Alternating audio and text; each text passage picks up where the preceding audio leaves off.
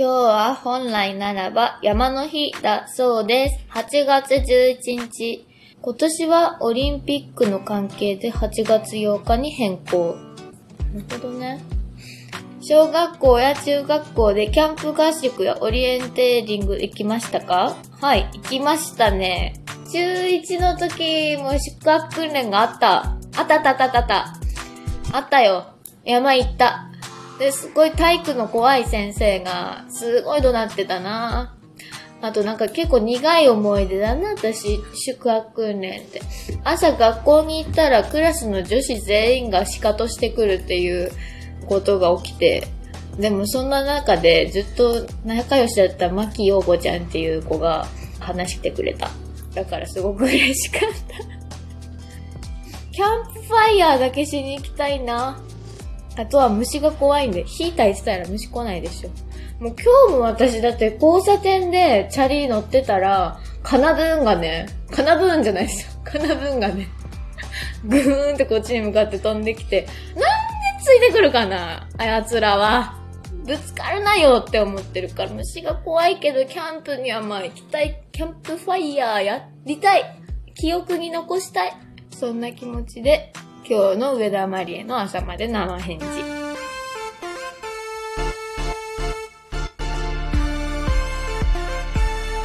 上田まりえの朝まで生返事。今日も甘噛みしてますよ、すでにね。アーシャが新しくなったり、弾き語りアルバム発表されたりしてます。はい。いっぱいいい写真が今回あって、フィルムも良かったし、デジも良かったし、正直あの、悩んだよね。選べない。てか、どれか一つに絞れないみたいな感じになっちゃって、もうやめる？みたいな感じになった、一回。そんなもったいないことを言ってました。決められなすぎて。良すぎたね。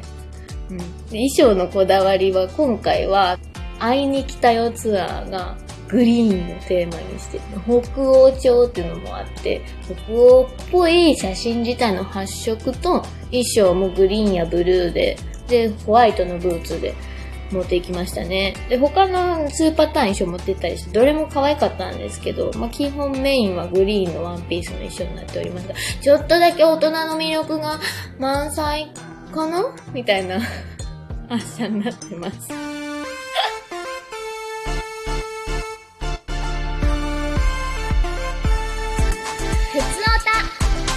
はい、ほんと喋りすぎて先週読めなかったんでメール皆さんから読みたいと思います。活動13年の中からあなたが印象に残ってる上田まりえを送ってくださいました。はい。こちら、ラジオネームぽんちゃんさんから、えー私の中で印象に残ってる上田さんは、M オンミュージックさんのインスタグラムで歌歌うボリューム2の紹介をするときにいたずらをされている上田さんです。写真を撮ってるつもりだったのに、動画ですと言われ、あからさまに顔が赤くなり、恥ずかしそうな表情になったのがとても印象に残ってますと。そしてその1年半後ぐらいに山田エリザベス涼子さんに同じいたずらをして嬉しそうだった上田さんも印象に残ってますと。ああね。私が涼子ににやったのはいたずらじゃないんですよ。普通に動画を回してたのに、なんか涼子人が大げさに、あ、動画？あ、動画？って言い出したから、すごいなんかいたずらしたみたいな感じになったんです。私はあんまり人にいたずらは仕掛けないタイプなんですよ、実は。実はマネージャーの佐藤さんはいたずらを仕掛けるタイプなんですよ。うん。あれ恥ずかしかったですね。動画ですって言われて即座に歌歌うの宣伝してますよね、私あれね。はい。次です。ラジオネーム高尾美さんから。こんばんは、マリエさん。こんばんは。僕が印象に一番残っているのは、7年前の南ホイールでのジャニスの公演です。たまたま最前で見ることができたんですが、伸ばした手にグーパンチしてもらったのを未だに思い出します。そしてその時はめちゃくちゃ汗をかいており、ぬるっとしたパンチでした。マリエさんはあまり汗をかかないイメージなんで貴重なライブかなと勝手に思っています。ちなみに地元神戸のファンミーティング抽選外れました。残念ですが、それだけ神戸も暑いということかと思っています。あらら、そうか。神戸、ちょっとパッと早くに埋まっちゃったりもしてるんですけれども、神戸無理やったら大阪みんな来てほしいですね。とはいえですよ。ぬるっとしたパンチ、今じゃ考えられなくないですか？汗を感じるライブでグーパンチっていうことが考えられない。ファンタジーみたいなことになってますけど。それと、この頃の私からしたら考えられないぐらい今私汗かくんですよ、最近。代謝がやばいんですけど、本当に水になるんじゃないかなって思ってます、最近私は。やばいんじゃない？次、ラジオネーム砂漠もさん。上田さんこんばんは、こんばんは。印象に残ってる上田さんですが、2015年11月3日の TVA スペシャルライブ2015歌う歌バー。なんじゃこれ？あ、歌う TVA。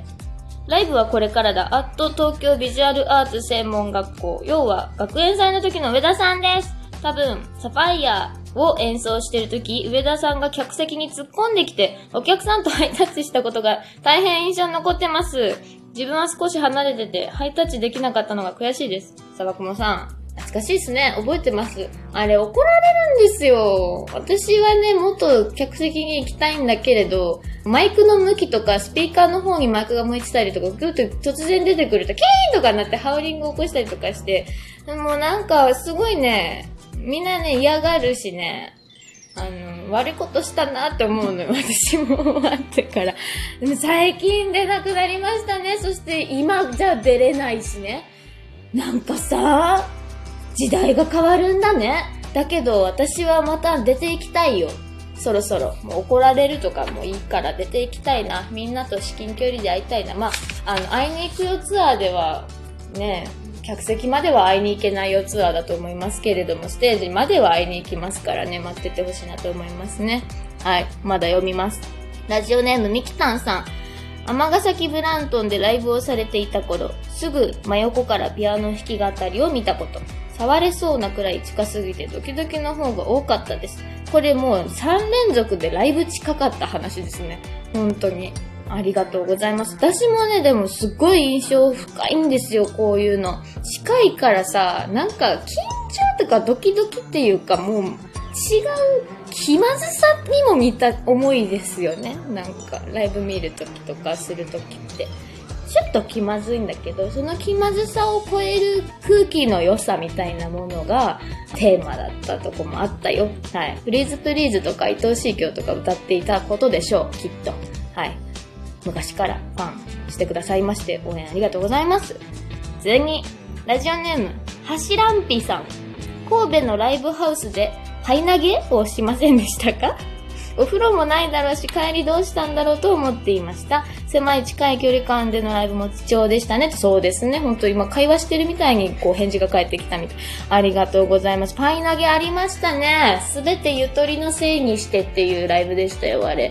大手のレコード会社に所属している子にパイを投げて会社の人に怒られないだろうかと主催の男子が言っていたのを今思い出しますけれども。でも、パイ投げって人生で一回やられたいものじゃないですか、みんな。だから、この時経験できて本当良かったなって思いますけど。泡だったんですね。確かね。クリームじゃなくて泡だったんで、今度はもう本物のクリームあたりを西村博文さんあたりにこうバッとこう、ちゃんとこう、付き方上手な人にやってほしいな、私は。あれ大事なんでね。ちょっとグリってやってから話してもらわないと、あの、美味しくないんで、まあ、そんなことを考えながらパイ投げられてるんだなと、もしこれを見ることがあったら皆さん思ってください。というわけでね、いいメールいっぱいもらってるんですけど、結構ライブのお話ばっかりいろいろ読ませていただきました。ありがとうございます。あの、すべてのメール本当に素敵で、なんか、じんときちゃった。本当に。皆さんどうもありがとうございました。はい、喋りすぎてます。